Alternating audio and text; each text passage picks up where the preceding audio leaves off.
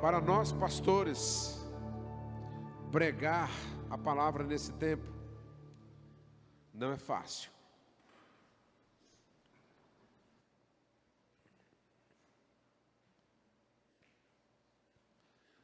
Obrigado, minha querida. Dá esse aqui, por favor. Obrigado. Deixa eu tomar esse. Pode deixar aí.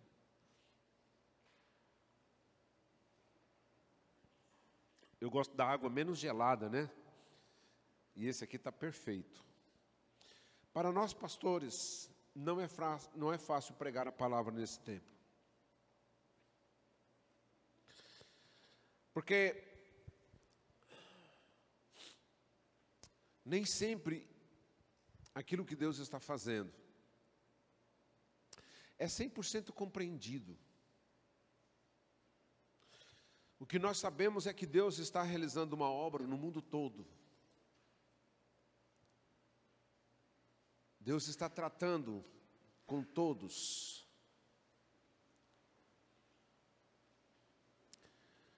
E nesse tratamento de Deus, inclui a gente também.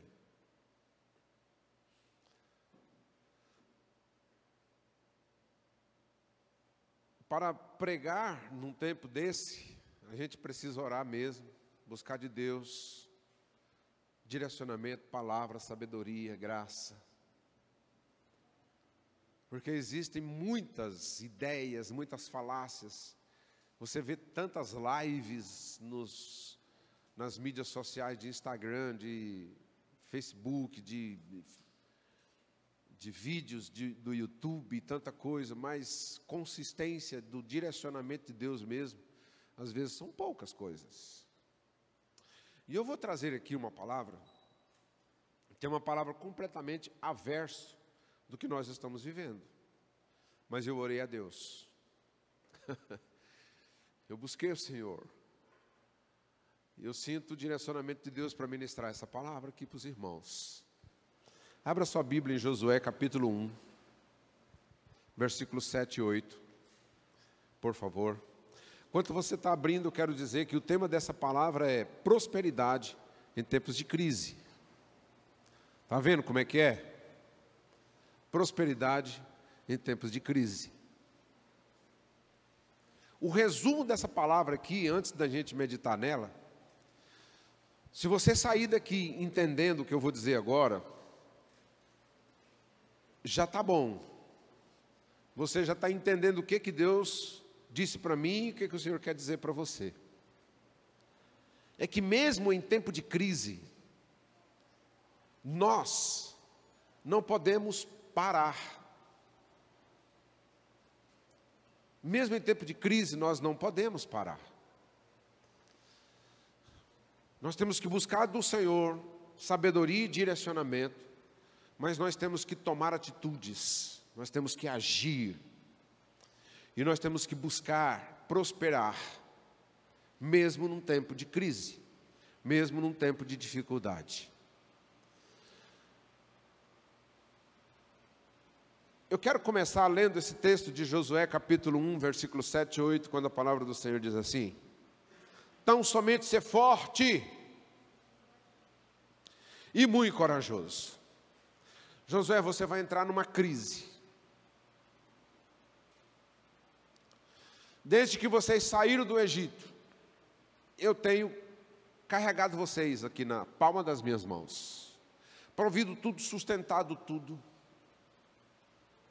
alimentado, aquecido na época do frio, né, refrigerado no tempo do calor alimentei vocês, cuidei de vocês, nenhuma sandália se arrebentou do pé de vocês, o tecido não, como a gente chama por aqui, não puiu.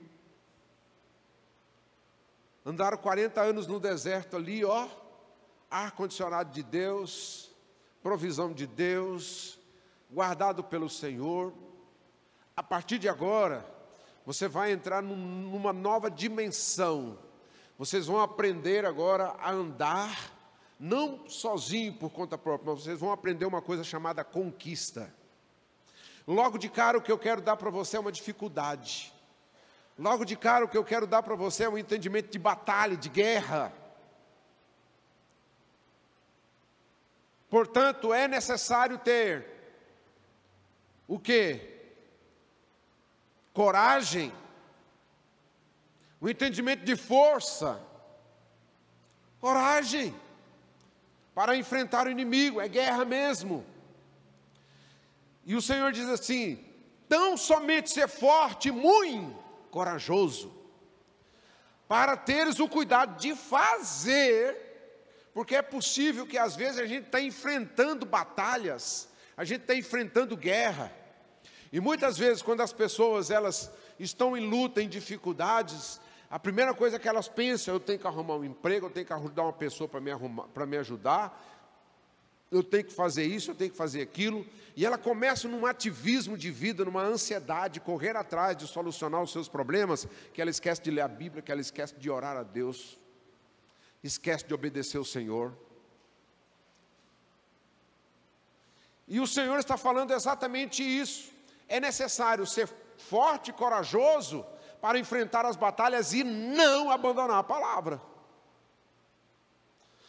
Então, somente ser forte e muito corajoso para teres o cuidado de fazer segundo toda a lei que meu servo Moisés te ordenou.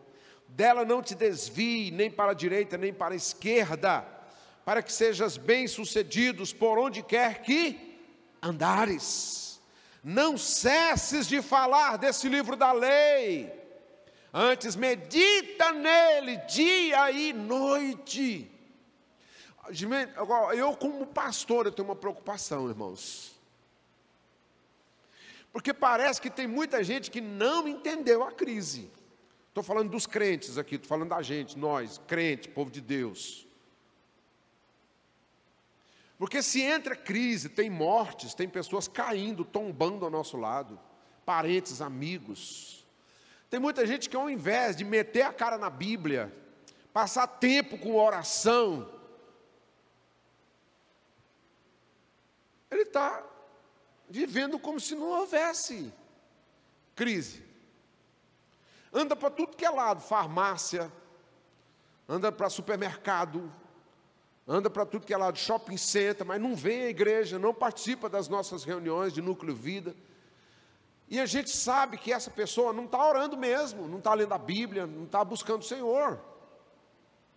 Então, para mim, eu fico pensando assim, uai, parece que essa pessoa não entendeu a mensagem de Deus, que é um tempo de você ter temor, de você buscar o Senhor, de você se resguardar, de você se envolver com as coisas de Deus, se envolver com a igreja, chegar mais perto.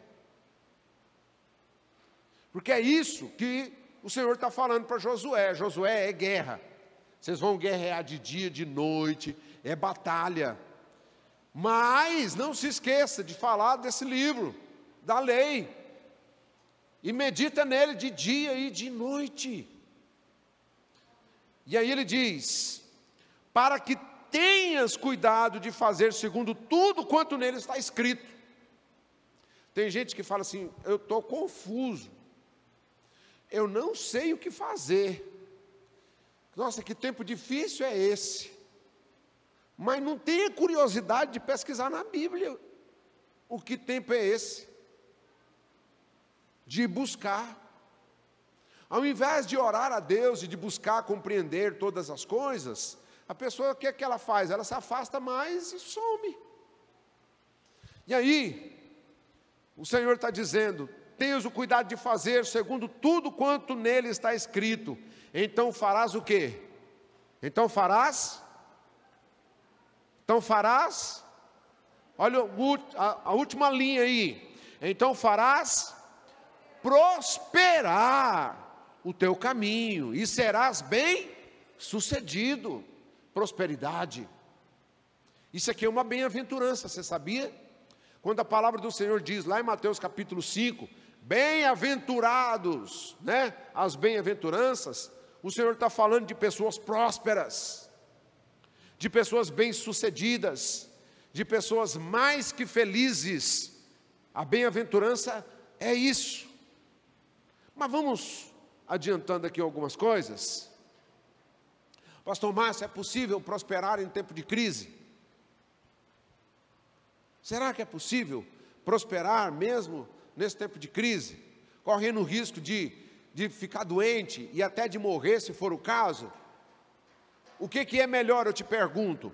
É você ficar esperando adoecer e morrer, ou você pros, buscar prosperidade na sua vida, ainda que esteja no risco da morte?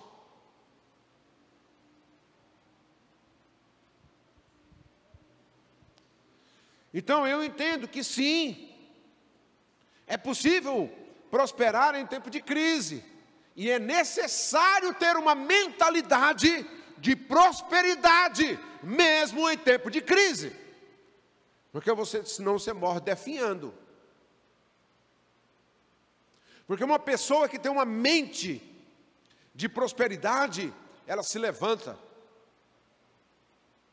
ela toma atitude, ela age, desde que o seu conceito de prosperidade seja o mesmo que esteja no coração de Deus. Desde que seja.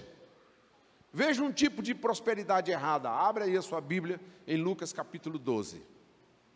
Um tipo de prosperidade que não agrada a Deus. Que é errado. Você não deve seguir esse caminho.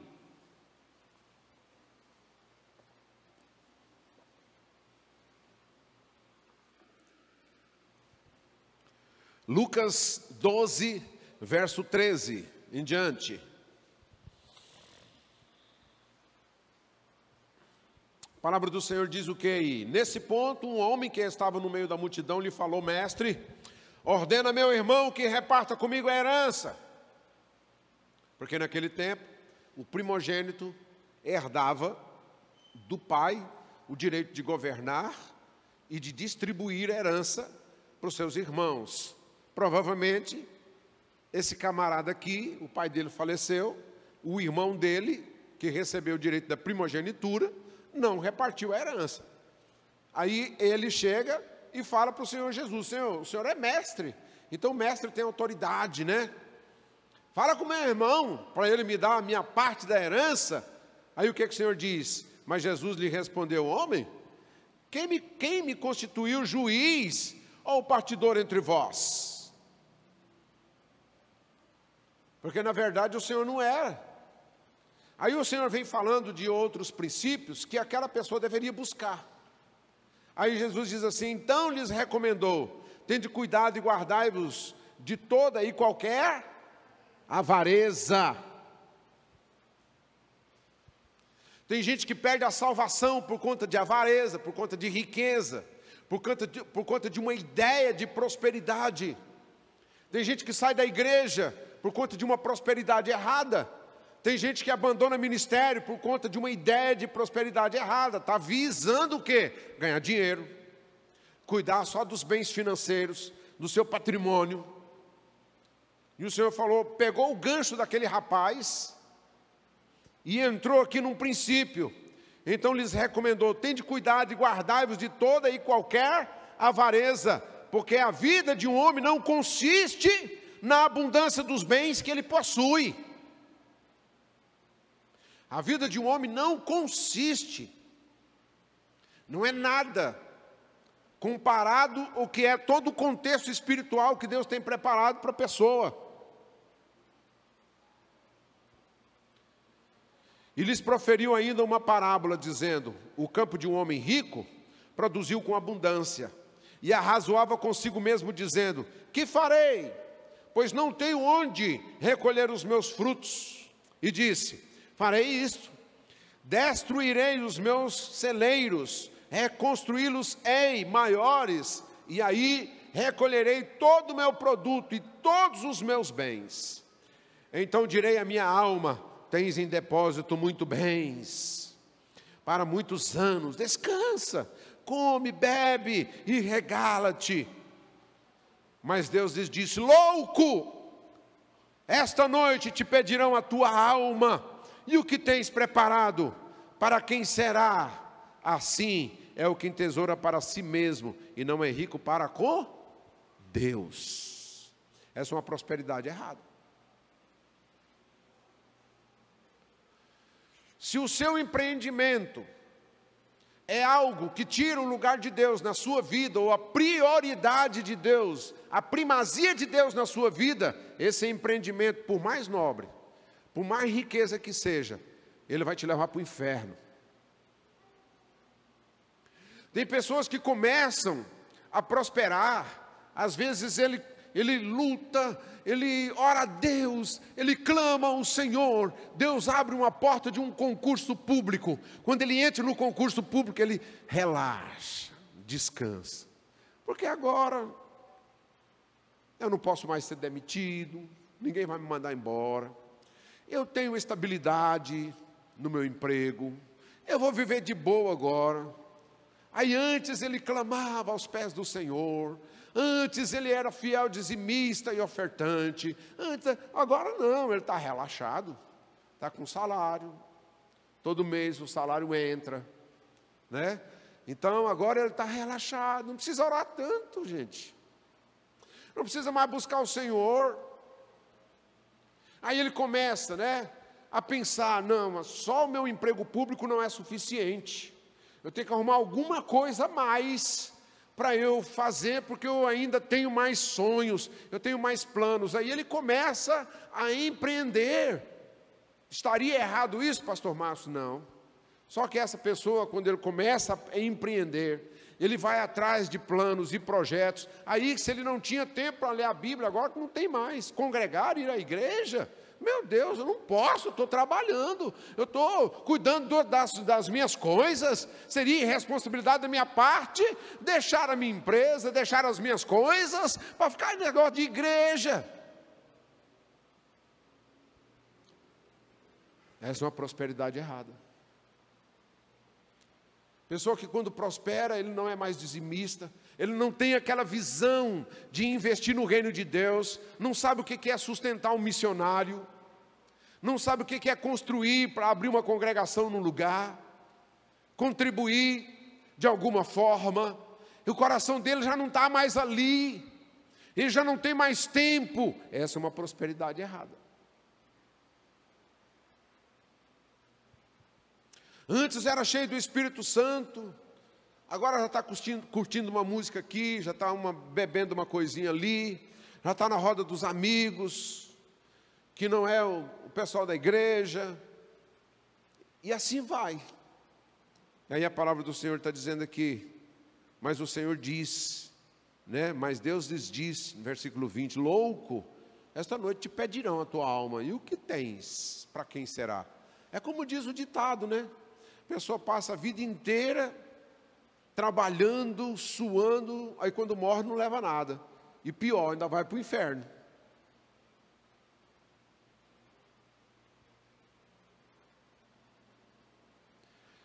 Mas isso me dá o entendimento de que no tempo de crise eu tenho que ficar parado, que eu não posso pensar em prosperar? Não. O que você precisa é ter uma mentalidade de uma prosperidade bíblica, de uma prosperidade de Deus. Amar o Senhor e servir o Senhor com seus bens.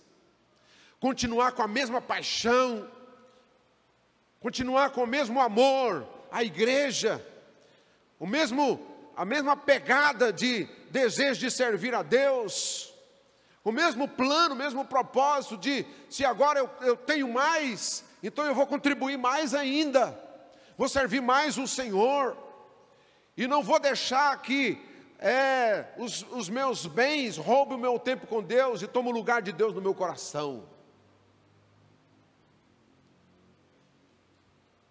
Prosperidade, segundo Deus, não é apenas ficar rico financeiramente, inclusive. Na verdade, segundo Deus, o apóstolo Paulo até escreve para Timóteo, fala assim: Timóteo, avisa para os crentes da igreja aí, Timóteo, para não estribar nas riquezas, na instabilidade das riquezas. Avisa para os ricos da igreja, Timóteo, se eles ficarem muito confiantes nas riquezas, eles podem se dar mal. O apóstolo Paulo escreve. Porque muitas vezes as pessoas começam a pensar que prosperidade é só isso. é bens, é riqueza. Mas Deus deseja que você também prospere financeiramente, principalmente quando há um propósito nessa prosperidade. E eu quero dar um exemplo de Jeremias capítulo 32. Jeremias 32, versículo 6.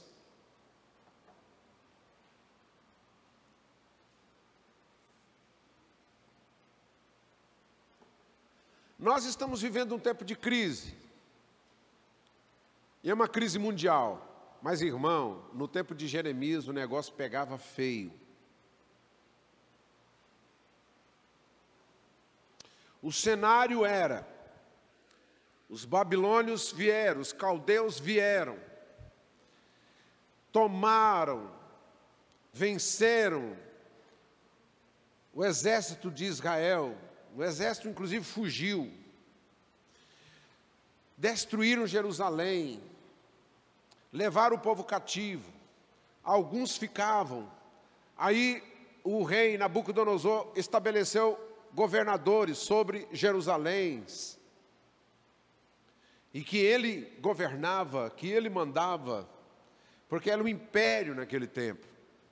E no meio dessa crise de morte, de fome, de guerra, de escravidão, Olha o que, que o Senhor fala para Jeremias. Disse, pois, Jeremias: Veio a minha palavra do Senhor. Jeremias é, 32, 6. Veio a minha palavra do Senhor, dizendo: Eis que Ananel, filho de teu tio Salum, virá a ti, dizendo: Compra o meu campo que está em Anatote. Ou seja, Ananel, primo de, de Jeremias, pensou assim, cara, está tudo falido. Eu vou investir para quê? Eu vou achar algum trouxa que compre o meu pedaço de terra. Vou achar alguém. Eu vou ver se eu arrumo. Para eu conseguir um dinheiro e sair fora daqui.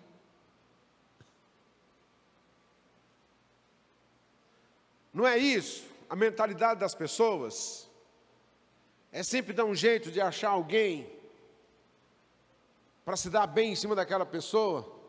Aí ele foi procurar quem, gente? Jeremias, o profeta principal da época de Israel no tempo. Só que Jeremias era aquele cara que ele falava a palavra do Senhor, a verdade do Senhor, aí pegava ele e jogava na cisterna. Depois alguém ia lá, tirava Jeremias, dava um, Jeremias, salvava ele, tirava daquela situação. Jeremias continuava pregando, né? Pregando a palavra do Senhor, profetizando. Pegava ele e, e dava uma chicotada nele na praça. Jeremias continuava pregando, falando a palavra, profetizando. Pegava ele e prendia. E nesse contexto de miséria em Israel, de fome, de escravidão, de morte, o primo dele chega para ele e fala assim: compra o meu campo que está em Anatote, pois a ti, a quem pertence o direito de resgate, compete comprá-lo. Veio, pois, a mim, segundo a palavra do Senhor, Ananel, filho de meu tio, ao pátio da guarda e me disse: Compra agora o meu campo que está em Ananote, na terra de Benjamim porque ter é o direito de posse e de resgate, ou seja, do jeito que Deus falou que ia acontecer, o cara foi. Compra-o. Então entendi que isto era a palavra do Senhor. Comprei, pois, de Ananel, o filho de meu tio, o campo que está em Anatote. E lhe pesei o dinheiro, 16 ciclos de prata. Assinei a escritura Fechei-a com selo, chamei testemunhas e pesei-lhe o dinheiro numa balança. Tomei a escritura da compra, tanto a selada, segundo mandam a lei e os estatutos, como a cópia aberta. Dei-a a Baruque, filho de Nerias, filho de Maazéias, na presença de Ananel, filho de meu tio, e perante as testemunhas que assinaram a escritura da compra. e na presença de todos os judeus que assentavam no pátio da guarda. Perante eles dei ordem a Baruque, dizendo: Assim diz o Senhor dos Exércitos, o Deus de Israel: toma essa escritura, essa escritura da compra, tanto a selada como a aberta, e mete-as num vaso de barro. Era o melhor jeito de arquivar um documento na época. Para que se possam conservar por muitos dias, porque assim diz o Senhor dos Exércitos, o Deus de Israel: ainda se comprarão casas, campos e vinhas nessa terra. Sabe aquela desolação que vem no coração das pessoas quando vê tudo destruído, tudo que pegou fogo, fumaça, escombros na cidade, né, rato para todo lado, morte, povo passando fome, aquele lugar ali passou um lugar de nada, passou a ser um inferno. Por que, que você vai investir o seu dinheiro num lugar desse? E na crise que estava passando, não era melhor você pegar o seu dinheiro e guardar ele?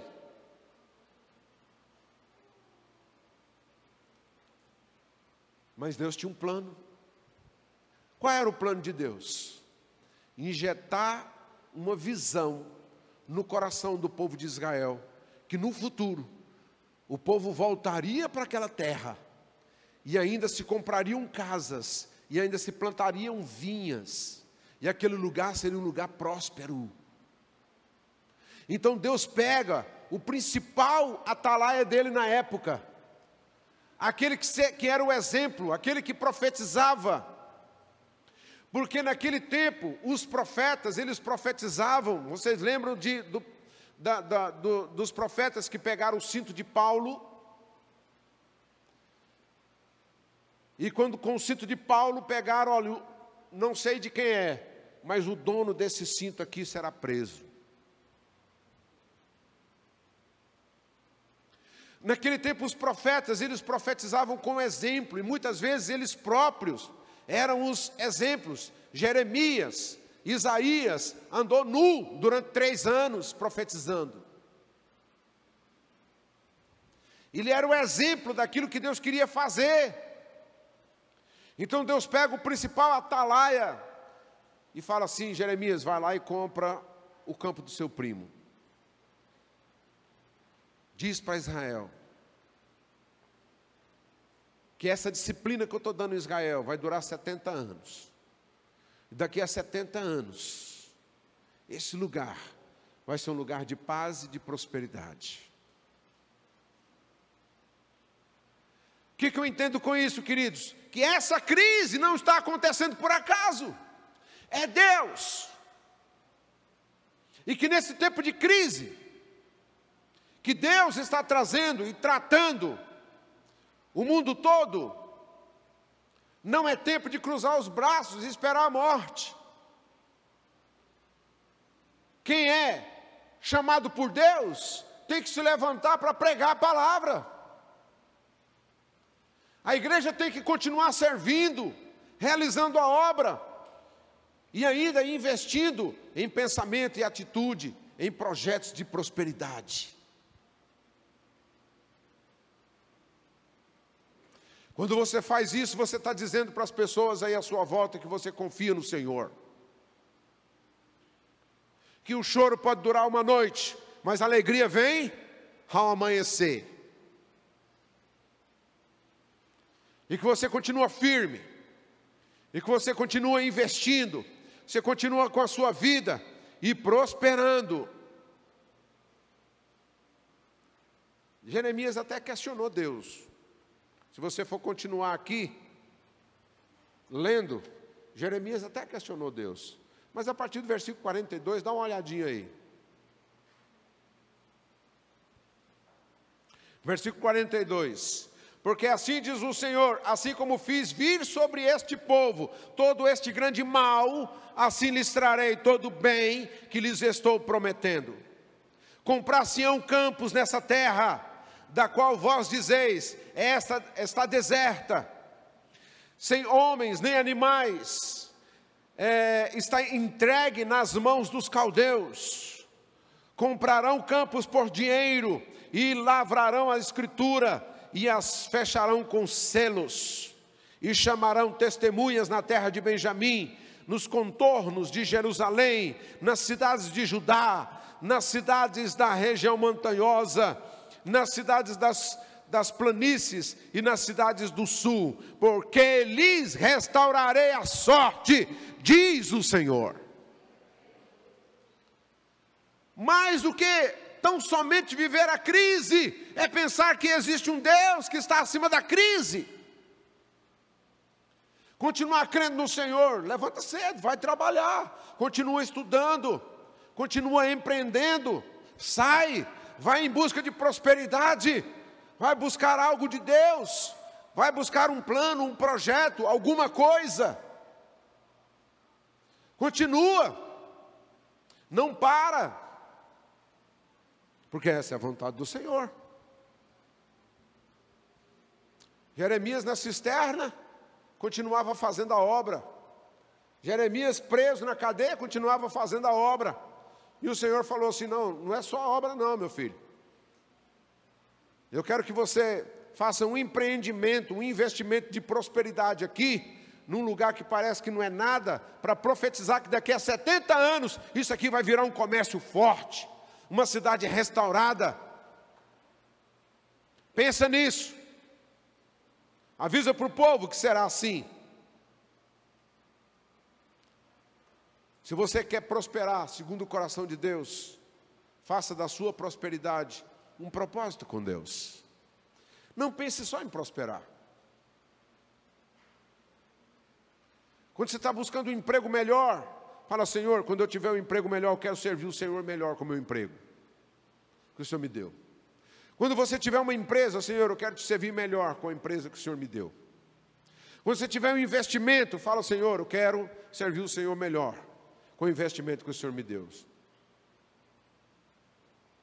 Deus não revogou os planos dele por causa da crise na minha vida, na sua vida. Tudo continua. Deus não, não revogou a prosperidade por conta da crise. Mas é preciso buscar prosperidade com Ele. Deus não revogou o chamado dos ministros por conta da crise. Deus não revogou a vocação da igreja por conta da crise.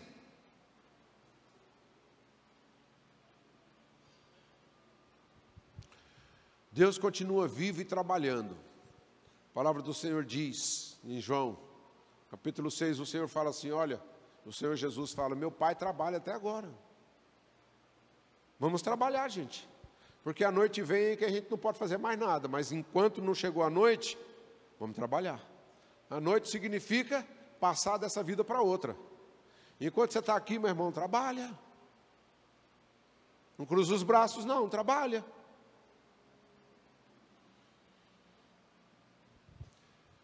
Que, que seria então ter uma vida de prosperidade? Acima de tudo, é ter, em primeiro lugar, uma vida espiritual próspera. Uma vida espiritual próspera é, acima de tudo, amar a Deus acima de tudo.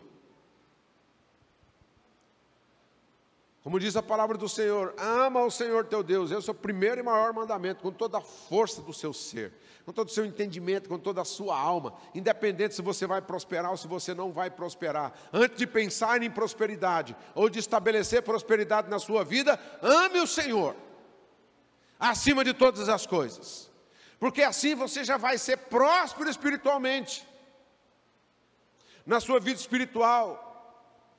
Ser próspero na vida espiritual ou espiritualmente é o primeiro fundamento. Amar a Deus acima de todas as coisas, andar com Deus, não apenas amar, mas andar com Deus. Tudo que você vai fazer, Deus está na sua frente, orar a Deus, conversar com Deus, é buscar de Deus sabedoria, entendimento. Faz como o apóstolo Tiago, que diz assim: olha, nenhuma viagem que você vai fazer, você não pode dizer que você vai assim sem falar com Deus. Tudo que você vai fazer, fala com Deus, anda com Deus. ama as coisas de Deus, ama a palavra, ama a igreja, ama a comunhão que é o povo de Deus, a comunhão com Deus e a comunhão uns com os outros. Ame a ideia, a visão de ser cheio do Espírito Santo.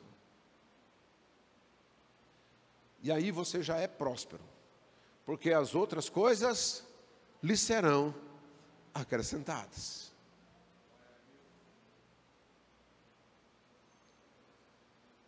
Ser próspero, segundo a vontade do Senhor, é ter uma vida emocional saudável.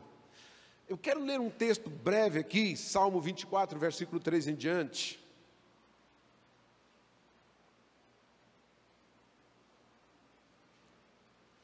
Não adianta você pensar em prosperidade se você não fundamentar a sua vida no Senhor e amar o Senhor primeiro.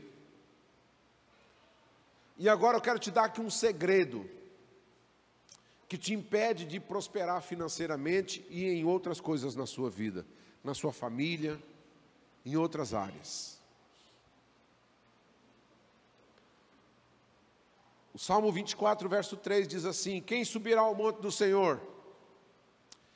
Quem há de permanecer no seu santo lugar? Quem é o que? Limpo de mãos e puro de coração, que não entrega a sua alma à falsidade, nem jura dolosamente. Este obterá do Senhor a bênção e a justiça do Deus da sua salvação.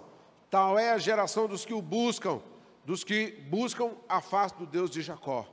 E o salmista aqui, em outras palavras, está dizendo assim: para você prosperar no Senhor, você precisa ter mãos limpas, atitudes justas. Mãos está falando de atitudes, daquilo que eu faço. Como eu faço? de que maneira eu estou fazendo. Se está entrando uma corrupçãozinha, se tá, Deus não entra nesse negócio.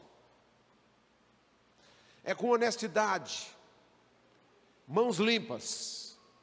Mas ele fala de algo que é mais profundo aqui, que é o coração puro. O coração puro nos remete à ideia de uma criança, mas também nos remete a uma ideia de um coração sem mágoa, sem animosidade, sem rancor, sem feridas. Uma pessoa ferida, magoada, rancorosa, amargurada, é uma pessoa que não prospera. Porque tudo isso vai matar a força dela. Lembra o que Deus falou para Josué? Então somente ser forte e muito corajoso. A ideia de Deus é que nós tenhamos ânimo e uma visão de crescimento, de amadurecimento, de prosperidade na nossa vida. Mas para isso a gente tem que ter coragem e tem que ter força. Sabe o que que mata a força e a coragem de uma pessoa? Coração magoado. Coração que não perdoa. Coração amargurado. Que a pessoa está o tempo todo remoendo o seu sofrimento lembrando da, das pessoas que o agrediu, que o feriu, que deu prejuízo, né? Eu sempre, eu sempre digo aqui, como diz o pastor Cote, meu irmão, a palavra perdão significa uma perda grande mesmo. É um perdão. Para nós alcançar a bênção de Deus e a prosperidade e a aprovação de Deus para a nossa vida, nós temos que estar dispostos a perder. Quem perde nesse sentido, no sentido de liberar perdão, esquecer, ele está tendo aquele prejuízo ali, mas ele pode ter certeza que Deus está abrindo um portão grandão, para que ele possa entrar e prosperar. Pode observar, é muito difícil uma pessoa que está o tempo todo amargurada, oprimida, mal-humorada, cheia de problemas emocionais, uma pessoa dessa prosperar. Ou você resolve limpar o seu coração, ou então você vai viver sempre como você está.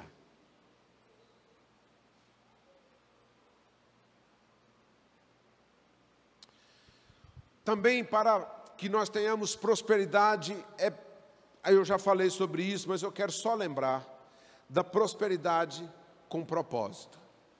Não pensem apenas em enriquecer. Não pense em apenas melhorar de vida. Não pense apenas em crescer. Porque a sua vida já é uma vida com propósito. Tudo que está ao seu redor, tudo que existe com você tem que ter propósito. E o propósito é com Deus. Faça um plano, um propósito com o Senhor. Eu quero finalizar para a gente orar, lendo o livro de Salmo no capítulo 1. Fique de pé aí, por favor. O que, que diz o Salmo capítulo 1? Para a gente resumir tudo. Bem-aventurado o homem que não anda no conselho dos ímpios. Antes o seu prazer nem se assenta à roda dos escarnecedores. Antes o seu prazer está onde? Na lei do Senhor. E na lei do Senhor ele faz o quê? Ele medita nela de dia e de noite. A lei, quando você tem o hábito de, de ler a Bíblia, ela fica no seu coração, aí você fica pensando na Bíblia, né? Hoje mesmo nós estávamos de manhã numa chácara e de repente uma irmã começou a perguntar coisas da Bíblia, pastor, isso e aquilo, como é que vai ser isso? Aí isso gera uma curiosidade. Aí as pessoas sentam ao redor e ficam lá, né? Querendo saber. E a gente vai, isso, medita na Bíblia. Quando você lê a Bíblia, acontece um episódio, acontece uma história. Aí você fica pensando naquilo. Aí você medita naquilo. Bem-aventurado é o homem que não anda no conselho dos ímpios, nem se assenta na roda dos escarnecedores. Antes o seu prazer está na lei do Senhor, e na sua lei ele medita de dia e de noite. Como será essa pessoa?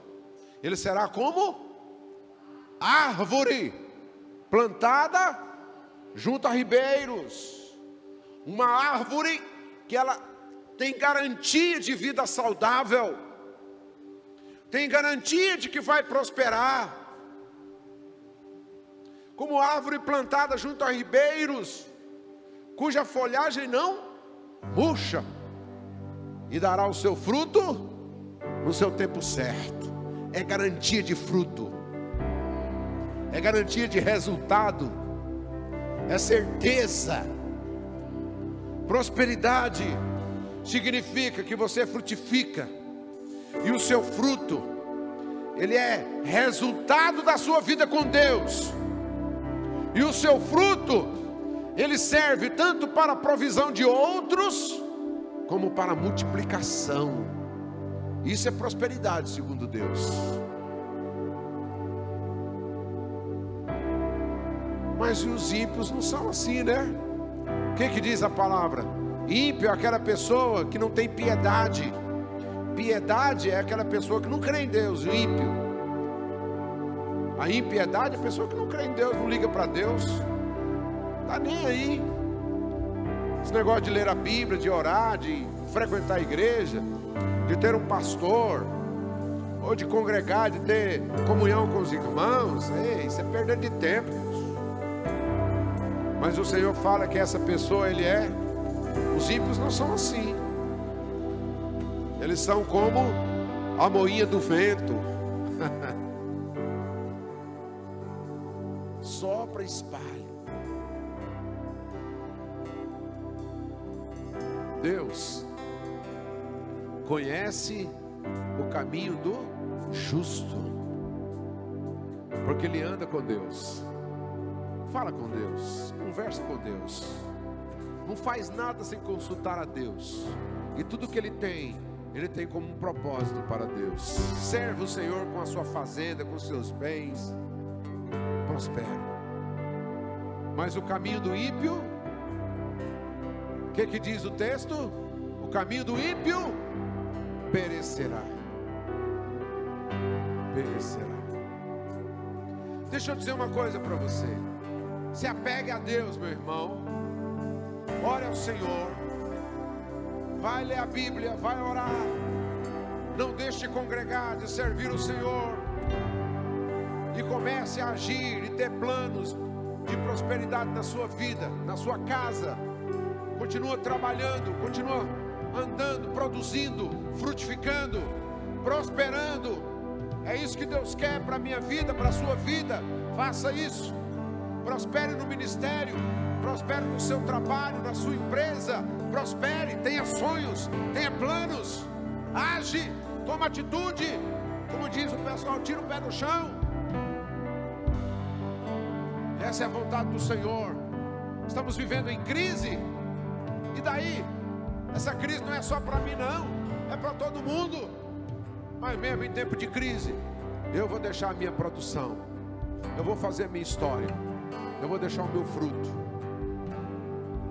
Eu não vou ficar esperando a crise passar, porque eu nem sei se ela vai passar. então, levanta a cabeça. Toma atitude. Vai em frente, o Senhor é contigo. Em nome de Jesus. O Senhor é contigo. Compra terra. Faz igual Jeremias. Vai lá. Compra. Ninguém está querendo, não. É um lugar deserto. Né? Abre uma empresa. Busca alguma coisa. Tem uma ideia, um planejamento, um empreendimento submete isso diante do Senhor, vai embora. Cresça, prospere, para a glória do nome do Senhor. Amém. Eu quero orar por você, para que Deus te encha desse ânimo, dessa coragem, dessa força. Em nome de Jesus, não desanime. Não desanime. Seja forte e corajoso. Porque o Senhor vai fazer você passar esse Jordão. E você será bem próspero. Para a glória do Senhor. Feche teus olhos aí onde você está. Amém. Em nome de Jesus, Pai, eu oro. Porque eu sei que o Senhor faz conosco nesse tempo. Um tempo que não se compara o que o povo de Israel sofreu. Não se compara o que Jeremias sofreu, não se compara o que Daniel sofreu, nem Sadraque, Mesaque, nem Abednego. Não se compara o que os príncipes sofreram. Deus, mas nós estamos vivendo uma crise. Mas em nome de Jesus, não deixe o nosso coração desanimar. Senhor, em nome de Jesus, deixa a nossa alma de esperança como o próprio Jeremias disse, Senhor, traz à nossa memória aquilo que nos dá esperança, em nome de Jesus, e nos ajuda a levantar, nos ajuda, Senhor, a tomar atitudes, a sonhar, a realizar obras, Senhor, a ter sonhos e projetos para a glória do Teu nome. Senhor, que aquele que é vocacionado, ministro do Senhor não pare sua igreja não pare, que aquele que tem o sonho de uma empresa, Senhor, o Senhor faça abençoar e prosperar, aquele que tem o sonho de um concurso, que ele seja próspero, em nome de Jesus, ó Senhor, aquele que está cansado, o Senhor renova as forças, faz com que ele alce voos como águia, Senhor, para a glória do teu nome que possamos andar acima, ó Senhor, e nunca estar por baixo. Que o Senhor nos abençoe sempre, ó Deus, com paz e com prosperidade, para a glória do Teu nome. Assim oramos nessa noite. Eu abençoo o Teu povo com paz e com prosperidade em nome de Jesus. Aleluias. Vamos louvar o Senhor com gratidão ao nosso coração. Amém.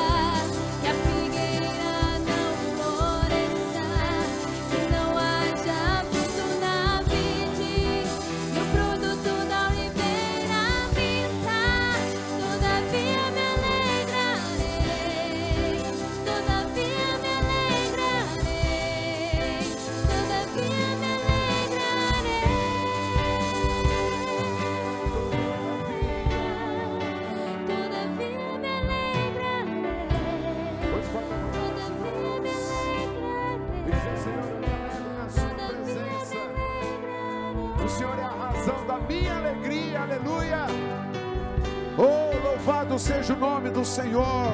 O Senhor é a razão da minha vida. O Senhor é a razão de eu estar trabalhando, de eu estar prosperando.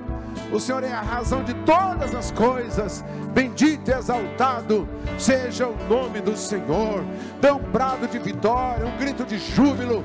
Aplauso ao Senhor. Aleluia. Bendito é o nome do Senhor. Aleluia. Glória a Deus. A Ele todo louvor, toda honra e toda glória. Amém, queridos. Que a graça do nosso Senhor Jesus Cristo, o amor de Deus Pai, a comunhão e as consolações do Espírito Santo de Deus, seja com cada um de nós que estamos aqui, com todo o povo de Deus sobre a face da terra, até aquele dia lindo e maravilhoso que o Senhor virá. Maranata, ora vem, Senhor Jesus. Glória a Deus, aleluias, amém. Bendito é o nome do Senhor. Deus te abençoe, queridos. Vão em paz em nome de Jesus. Seja próspero para a glória do Senhor.